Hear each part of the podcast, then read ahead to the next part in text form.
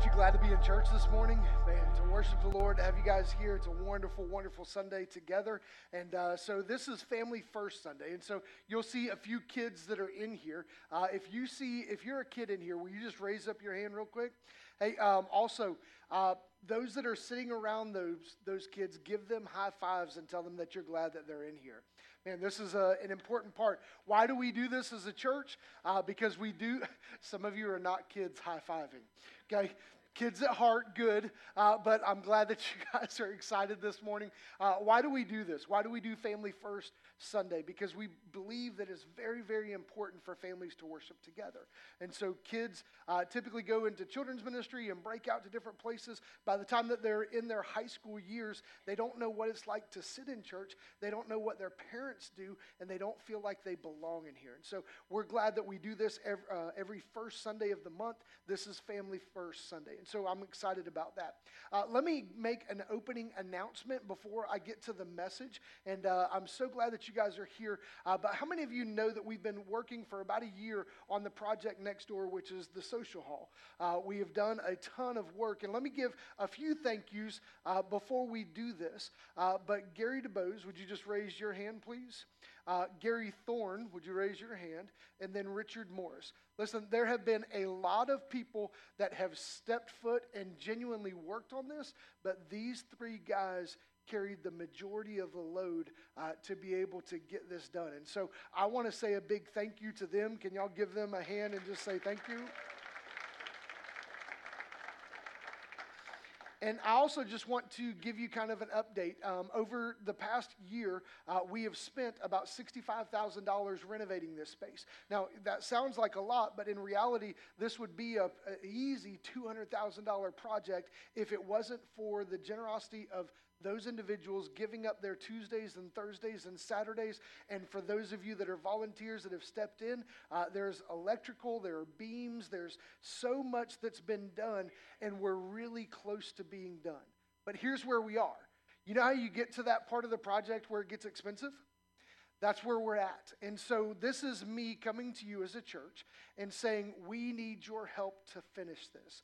Over the past year, we've taken, and so how did we come up with the money to be able to do this? Uh, when we paid off the land, uh, we immediately began to take that $5,000 a month and put it towards this project. We've done a little bit at a time, a little bit at a time, a little bit at a time, so that it didn't uh, hurt us as a church financially. And so we're at the end of this.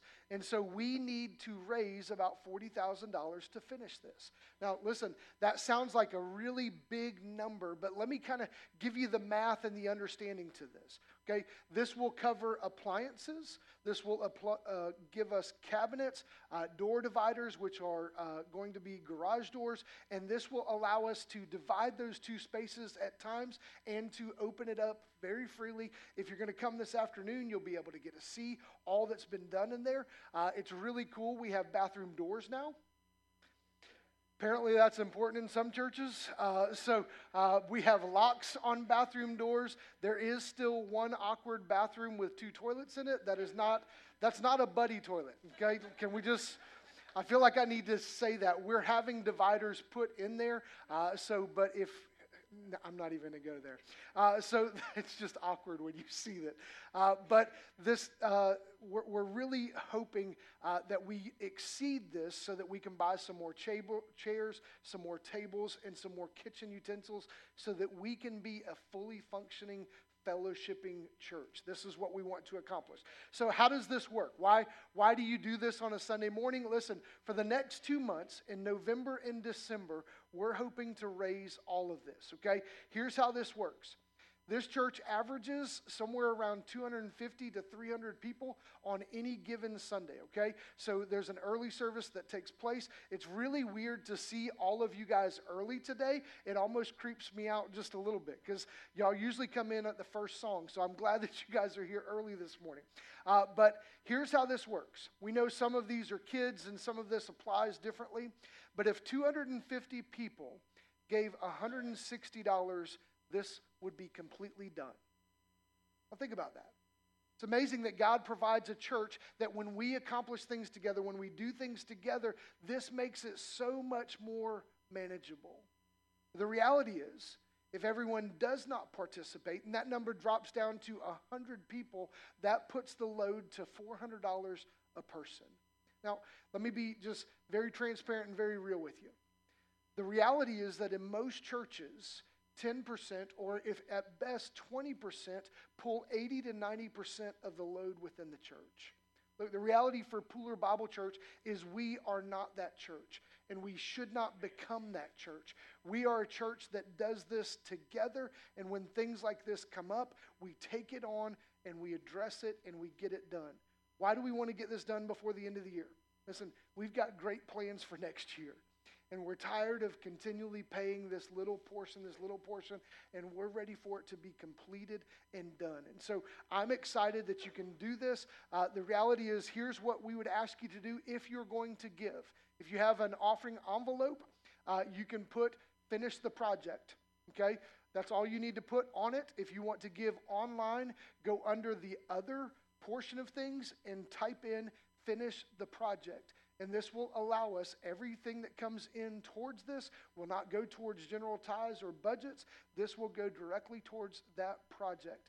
This will get us appliances, cabinets, the garage doors that are going to be dividers. And if we have a little bit of money left over, we'll do kitchen utensils and we'll make sure that we have some chairs over there uh, to make sure that we're covered. Okay? So who's excited? Okay, good. I'm ready. I'm ready for this part to be done. So, over the next two months, if you'll help us out with that, that would be a wonderful blessing. Okay? So, it's interesting that this morning's message is on frustrations. Now, for some, I may have just frustrated you in the first five or 10 minutes because, bless God, the pastor asked for money to help out the church, right? So, this morning, I want to talk to you about frustrations. And to give us kind of a working definition to walk into this, the definition that we're going to use this morning is this the feeling of being upset or annoyed, especially because of inability to change or achieve something. Now, can we be honest and just say that our world is more and more frustrated than it ever has been? One of the things that's happened here recently is uh, we, we bought Carly a truck for when she turns 16 in two years, uh, got a great deal on it. But this truck has is an 04 with 59,000 miles on it. In 2019, this truck began to sit. And so if you've ever kind of woke up a truck or woke up a car that's been sitting, you have to do this mildly. And so against my better judgment, I've been driving this truck slow, which pains me on all fronts because I feel like the gas pedal likes to be all the way down. Anybody with me? Um, and so it's interesting that in this truck, I've had a few people that have gotten frustrated with me for driving slow. And so the wrong place to amen. So I was coming off of uh, Pooler Parkway onto Highway 80. I'm in this little single cab Ford Ranger, which I look like I'm stuffed in and falling out of. And so it, it's coming up, and I'm trying to drive slow as to not like kill the gas mileage and kind of wake this truck up. And this guy is on my bumper. And listen, it's not a long bed.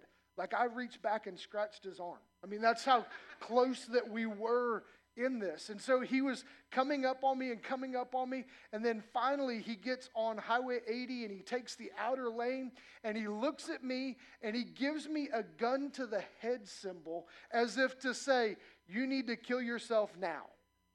To which my response was humble. I'm gonna, no, no, I'm gonna be honest with you. My response was, "Come back here. Let's talk about this." Right? I wanted to pray for him, but I wanted to pray really close. So to him, right? So when you think about this, there's so much frustration that genuinely takes place in every situation, in every place right now. And so here's some of the common frustrations. And so I'll warn you, some of these may frustrate you, but how many of you have ever forgot a password? Listen, don't get angry at me. I didn't forget. Uh, I just brought it up in church. But how many of you go, I know that I can remember this? I know. Listen, can we just save everybody some understanding? Write it down. And then you go, no, no, no. You don't know. Somebody's going to steal my password. Can I tell you? Very few people break into your home to steal your password, right? So this is just a helpful thing. Um, another thing, that frustrates us is intermittent cell service. If you're like me, I talk on the phone a lot. uh, usually to the tune of about eight and a half to nine hours a month. That's how much I talk on a phone. And so, when intermittent cell service, especially when you're in a conversation and it goes something like this, you get to the serious part and they go, um, uh, um, uh, wow. and you go, hey, can you repeat that? I know that it's very serious, but can you repeat that really bad moment in your life for me? you go, oh, let's relive it over and over. But intermittent cell service frustrates us. The next thing that frustrates us phone battery life. Why is it that we can send a man to the moon, but we can't get a phone battery that lasts all day, right? So this is something that's frustrating. How many of you get frustrated when there's not enough legroom in a car or on a plane? You just immediately just start feeling it begin to kind of well up in you. And so the next one is a genuine frustration of mine. Uh, but how many of you get frustrated with autocorrect? Listen, I don't know who Siri is, but she and I have had a really long conversation. And it goes like this Siri, I said what I said. Send what I said. I don't want to send what you think I should said. I said it. I'm a southerner. Sometimes it doesn't work well, but I'm a grown man. Send my text. To which she responds, I don't understand what you're saying. Autocorrect. And then traffic. Man, some of these are frustrations as we come into this holiday season. We understand that traffic is going to be a little bit more intense for Black Friday shopping and for all these things, and immediately our blood pressure begins to go through the roof. This morning in our study on Mark, I want to take you to a passage where the people are frustrated with Jesus. To give this frustration, this genuine frustration, there's a little bit of background that we must do. Over the past couple of weeks, we've been talking about this in our sermon series on Mark. And so, the first thing that they are frustrated, the religious leaders of that time are genuinely frustrated with Jesus because he forgave sins. They said, This is the only thing that you can't do. This is what God can do. And they had this list of how they would decipher whether or not he was the Messiah. They said, You can do healings, you can do miracles, you can cast out demons, but this is too much. This is too far. So they got frustrated. You think that you're God. To which Jesus' response is, I am. The next thing he frustrated them with is that he called a tax collector as a disciple. Listen, Jesus was supposed to come here and affirm the religious and tell them, You're doing such a great job. Join my team and let's see this thing continue forward. But Jesus called sinners, he called tax collectors. And even further, he went and ate dinner with the people that were sinners and tax collectors. So you can imagine that many reasons for the religious leaders to be frustrated. The reality is that most of us in this church, we would say, if Jesus were to walk into those doors and sit on the front row, all of us would look at him with welcome, open arms, and receive him greatly. The reality is this if Jesus had the conversation with each and every one of us like he did with everybody around us, we would be frustrated with Jesus. Jesus, why are you pointing out my sins? Why are you pointing out the things that I'm not doing well, the things that I'm not living for Christ fully in? So this morning, you may be a little bit frustrated. But the hope and the goal is that by the end of this sermon, by the end of this message, you walk out of here with a weight lifted off of you.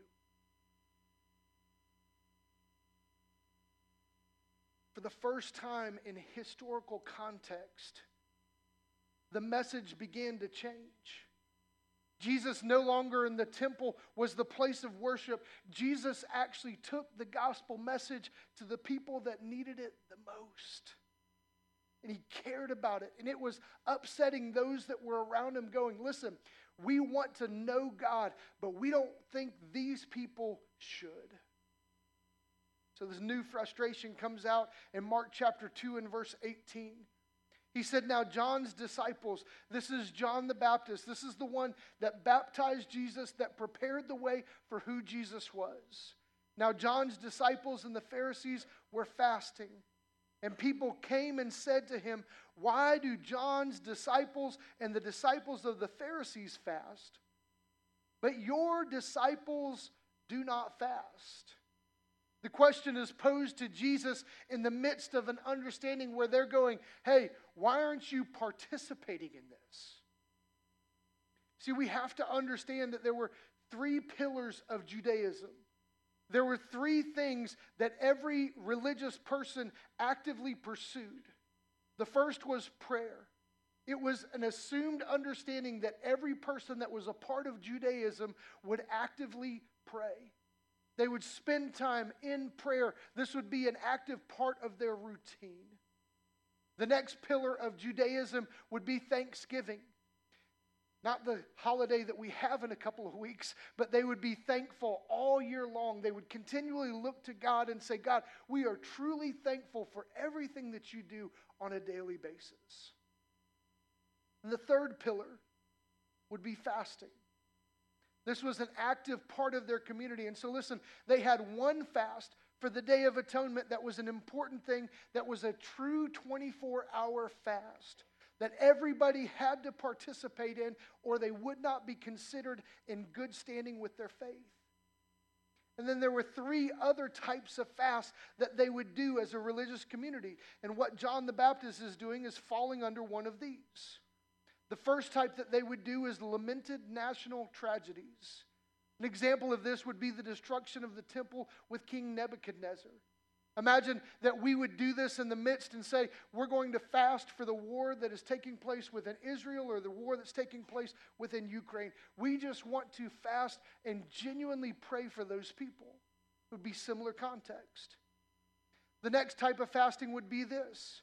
If there was a time of crisis, they would, go, they would impose a fast such as a plague, a famine, or a war, the temple and the, the Jewish church would come together and say, We as a congregation are going to fast so that we are close to the Lord and that He would know that we love Him and care for Him and are lifting Him up.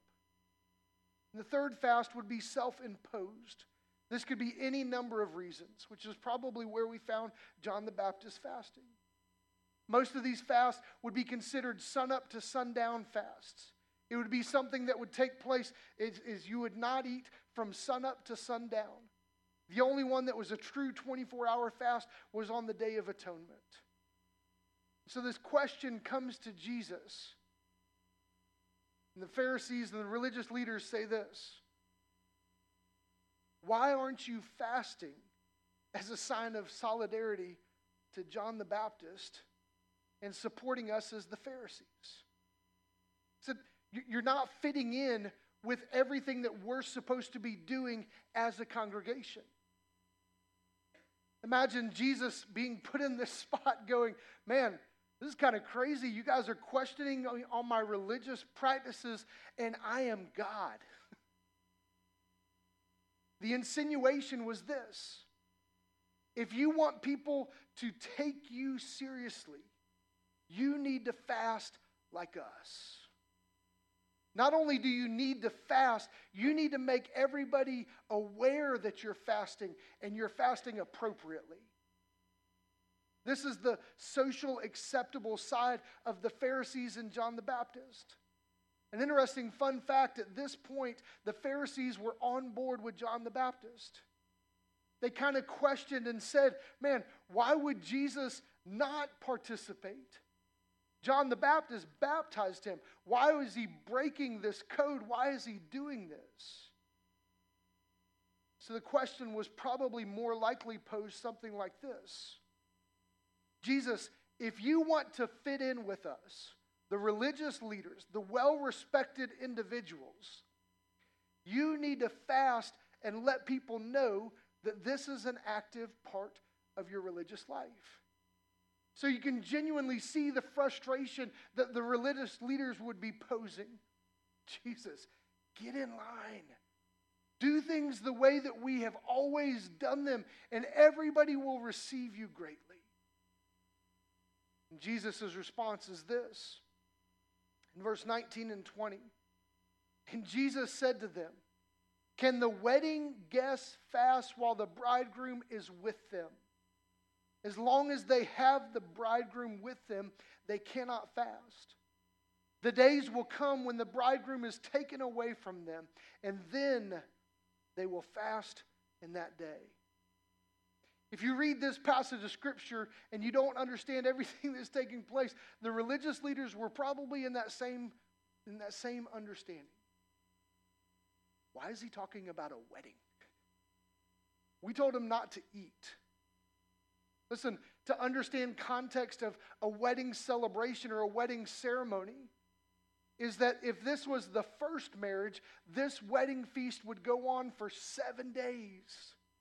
Imagine that they would celebrate the bride and groom and they would feast together and everybody would give helpful advice to the people that are getting married. For a widow remarrying, it would be three days of a celebration. Imagine that everybody would come together and feast and fellowship and eat. So, the illustration that Jesus is giving is how many of you have been to a wedding recently? How many of you want to go to a wedding? How many of you are awake? Okay, good. So imagine this. Imagine that you get invited to this grand wedding. There's 20 to 30 people in the bridal party. It's this beautiful place. The venue is perfect. And then imagine that the reception is going to be this grand feast of great southern comfort food. As everybody comes in, because we all know that weddings make us hungry, right? As everybody has gone through the service and the pastor has delivered a really long wedding sermon, homily, and the vows, and everything was beautiful, but now it's time for us to eat. Imagine as you were welcomed into that reception, the people go, Man, we're so glad you're here, but we need to let you know that we are fasting. How many of you would go, Greatest reception ever. How many of you would be mad? Don't lie in church, people. The reality is this Jesus is telling them, I'm with you, I'm here. The celebration is right here in front of us. He said, You don't need to fast right now because you need to listen to me. Claim was this He was the Messiah, the bridegroom of God. He was God. So understand the reason that fasts take place is so that you would be close to God. You would eliminate distractions. You would eliminate everything that's around you so that you would be able to solely focus on God. Here's a fun fact you don't need to fast to get closer to God when He is in the room with you. That's what Jesus is claiming. There's going to be a time for fasting, but right now you should be celebrating in this presence. The understanding is that when Jesus is gone, that after he is crucified on the cross, that will be the time to fast again. But while he is here, you are to celebrate. And can you imagine how tough it would have been for the religious leaders to hear this? So, if that doesn't confuse them enough or frustrate them enough, then Jesus gives them two simple parables. The first in verse 21, where he says, No one sews a piece of unshrunk cloth on an old garment. If he does, the patch tears away from it. The new from the old, and a worse tear is made. Now, understand a little bit of context because this isn't that they would have an outfit for every day of the week. They would have one robe, one garment, one outer garment that they would wear continually until it tore apart. So they would fix this over and over and over and over again. So, one of the rookie mistakes that would have been made was to put something brand new on something that was old. It wouldn't stretch properly, it would tear and make even greater of a hole. It would be silly. And everyone would know how silly it was because that hole would reappear. Jesus gives them the clarity of this It's silly for you to fast while I'm with you. And you can be close to me now. Second parable that Jesus lays out is this. And no one puts new wine into old wineskins. If he does, then the wine will burst the skins, and the wine is destroyed. And so are the skins, but new wine is for fresh wineskins. If you understand the fermentation process of wine turning into, the, uh, turning into wine, the understanding is that you wouldn't put a bunch of new stuff in with something that's already fermenting because it would expand and burst the thing that was trying to hold it together. So here's what Jesus' point is the new patch and the new wine are incompatible with the old cloth and the old wineskins. And if the attempt is made to combine them, the new substance will destroy the old. Jesus is telling them in today's terms, it's time to leave Judaism. Everything that you've been taught, everything that you've known for your whole entire life, it's time to leave it and follow me. This is tough to grasp. Have you ever had that aha moment? where maybe every something that you taught that was so simple wasn't correct. I always go back to a uh, really spiritual movie with Adam Sandler called The Waterboy.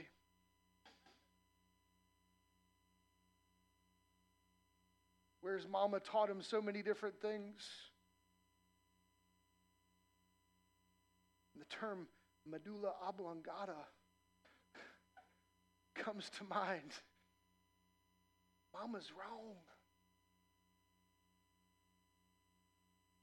This would be what Jesus was telling the religious leaders. He would be telling them, things are changing before us. And it's time to follow me.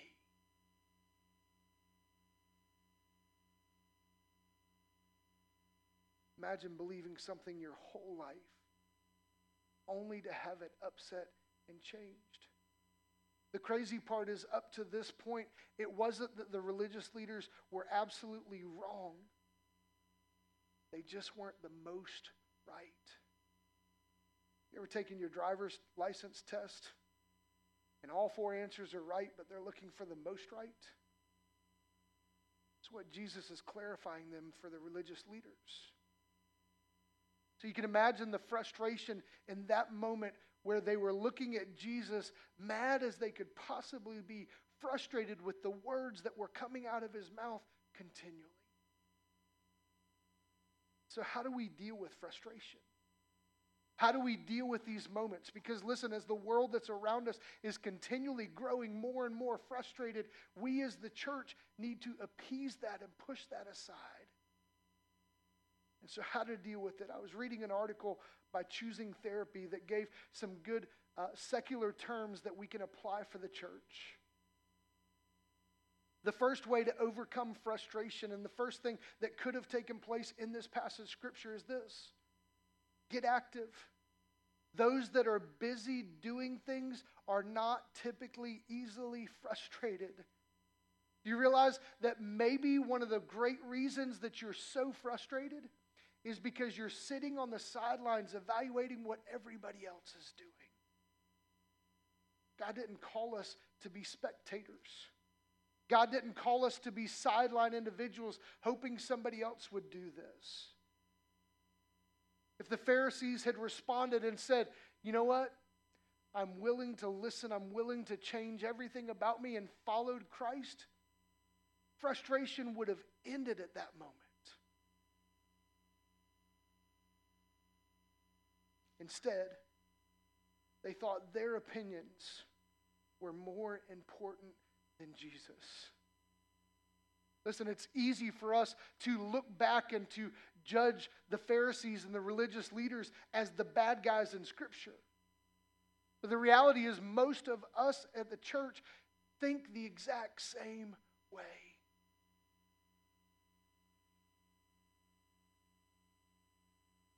When I was studying for my degree and my master's degree, I came across a professor said these words. He said, I know what you think that you know. But if you come to a place in Scripture that reveals something different, you need to change your belief. Listen, the only source of truth is this. This is where we get that source from. Listen, as eloquent as somebody can say it, as much as an important as your household has taught it, if it doesn't measure up to this, it's wrong.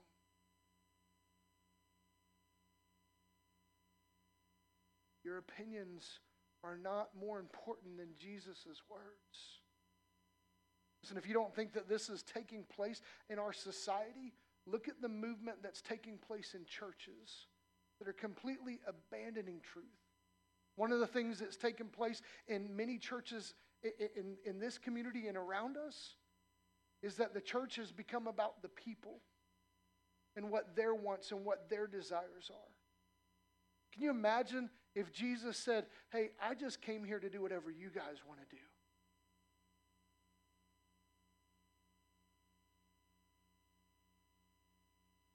The next thing, after getting active, talking it through,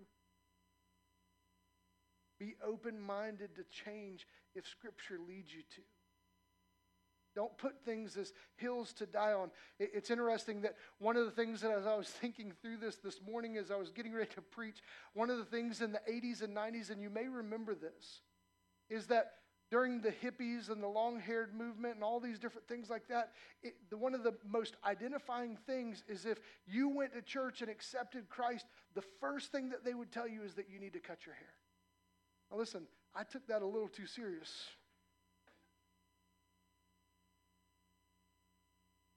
It's crazy to think. The reality is, Scripture should change us from the inside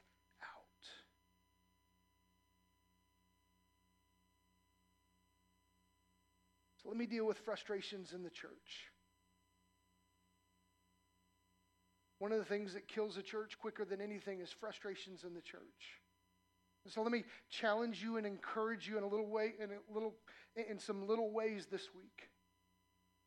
The first thing that I would challenge you is to overcome frustrations in the church is this. Get used to being uncomfortable in church. Man, we go to church thinking that everything's going to be comfortable, everything's going to be perfect, everything's going to be this great hunky dory atmosphere. I love the Paul Tripp quote that says this I'm convinced that the life and ministry of a leader who is marked by a low grade grumbling feelings of dissatisfaction or conscious complaint indicates a foundational misunderstanding of the nature of the church and ministry calling. He said church life was not designed to be comfortable. What is the church? It's a chosen gathering of unfinished people still grappling with the selfishness of sin and the seduction of temptation, living in a fallen world. Where there is deception and dysfunction all around, there is nothing comfortable or easy about this plan. It's crazy to think this. So many times we get frustrated with somebody else in church because they're not far enough down their journey like what we think that they should be. Now, listen, this is in no way a pass for you not to be growing spiritually. One of the best ways that you can do this is by being involved with our community groups. Listen, as much as I would love to tell you that my 30 minute message gives you all that you need throughout the week, it doesn't. You need to continually be in Scripture. It's time for us to get a little bit uncomfortable in church. One of the things that I love is that one of the ladies that does announcements, Alicia, is really uncomfortable in front of you guys.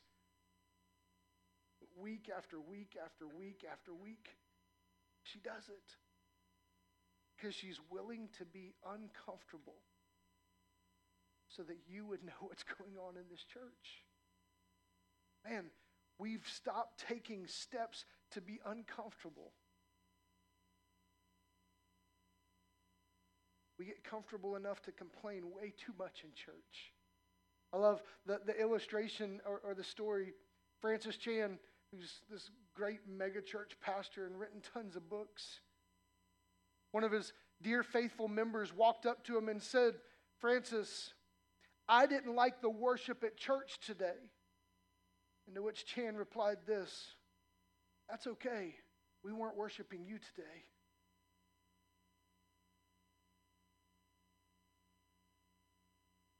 Jesus was making them very uncomfortable to question their beliefs.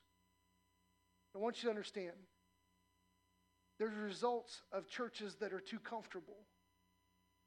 As I was reading this past week, the 2020 Faith Communities Today study found that the median congregation in the United States stood at 65 people.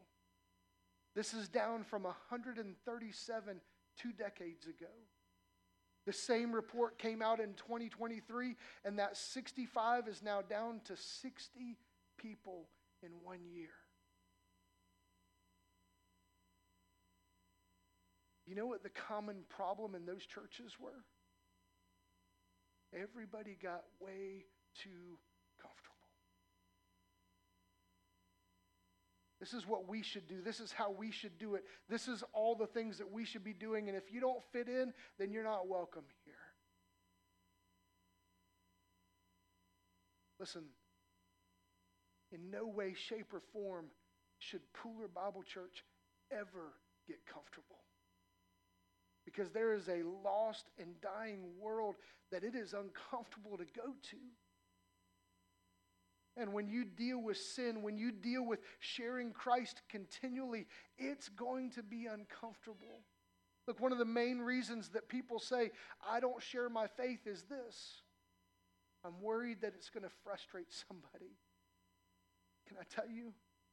In some senses, it would, but it's a good frustration. Being frustrated can be a good thing giving you a little bit of breath, a little bit of off the hook, but it's very short lived. If you're frustrated that you are not sharing the gospel enough, continually be frustrated. If you're continually frustrated, going, man, I had the opportunity to share Christ with that person and I didn't, then listen, that frustration is good. If you're frustrated about the sin that's in people's lives and you genuinely want to lovingly help, that's a good frustration. You use it the right way, it can be good. But sadly, most people in churches use it just like the Pharisees did. Let me close with this thought. Question is the same for us this morning. The question for us is very simple Will you forsake business as usual, as usual and join the wedding celebration? Will you stop allowing everything around you to define you, or will you be defined by knowing and living for Christ no matter what? Look, this is the only conclusion that we can have here. Listen, if you know the rest of this story, you know that the Pharisees and, and the religious leaders of that time began to step away from Jesus and they begin to plot to kill him. They chased him out of city after city after city and began the process to make sure that he would stop frustrating people. It's sad to say, but I'm concerned that Jesus would be chased out of most of our churches today. Look, we as the church need to stop being comfortable. Be willing to be uncomfortable. What does that mean?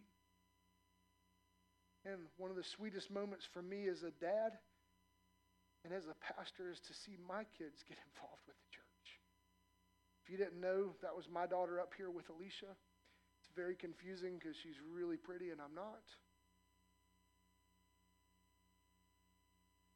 Now I'm frustrated.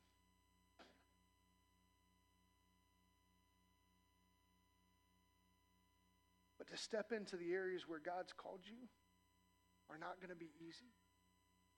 Listen, there's three people this morning that are taking a step of faith and getting baptized. Going public, telling the whole church, telling the whole community, I am a follower of Christ. Do you know how uncomfortable that is? Whether you've been comfortable for years or you've just began to kind of sulk in it. Listen, it's interesting. I've studied scripture for a really long time. Do you know what I don't find in there? The gift of complaining. It's not a spiritual gift. Quit using it as one. My question to you this morning Will you join the wedding celebration? Because I promise you, Jesus is here at this church. He wants you to be active in your faith. He wants you to deal with the sin that's involved in your life.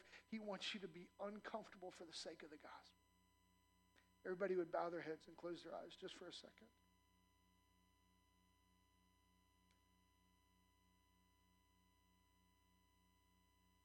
Seems like every message in this Mark series points out something new to us on what our responsibility is to truly live for Christ. Listen, if you don't know me personally, I'm probably one of the most frustrated people in this room on most days. When things don't go the way that I think that they should, I get frustrated. Listen, instead of living with frustration, you and I can live with a peace of knowing who Christ is and spending time with Him. If every day of your life started with spending time with Christ, you would be less frustrated. If you truly strive to live for Christ, you would be less frustrated. And the evidence to the world that's around us would look at you and look at me and go, man, why aren't you frustrated all the time? To which our response should be this because I've been with Jesus.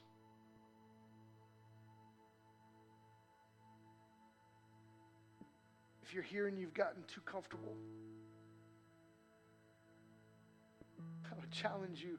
I've read through Scripture a ton. And it seems like the steps of faith are always uncomfortable. Whatever that step is, I pray that you would begin to take it. Dear Father, I come to you humbled and thankful for just the opportunity to worship you this morning. Lord, I know the unsettling that goes on in a person's heart when the Holy Spirit is beginning to convict them. Father, I pray that you would do that all over this room this morning.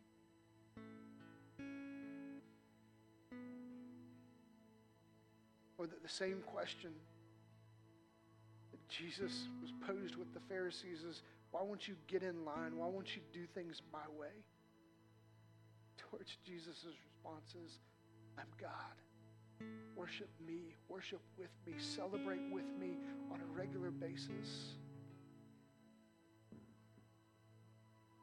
Father, I pray for those that are frustrated all of the time.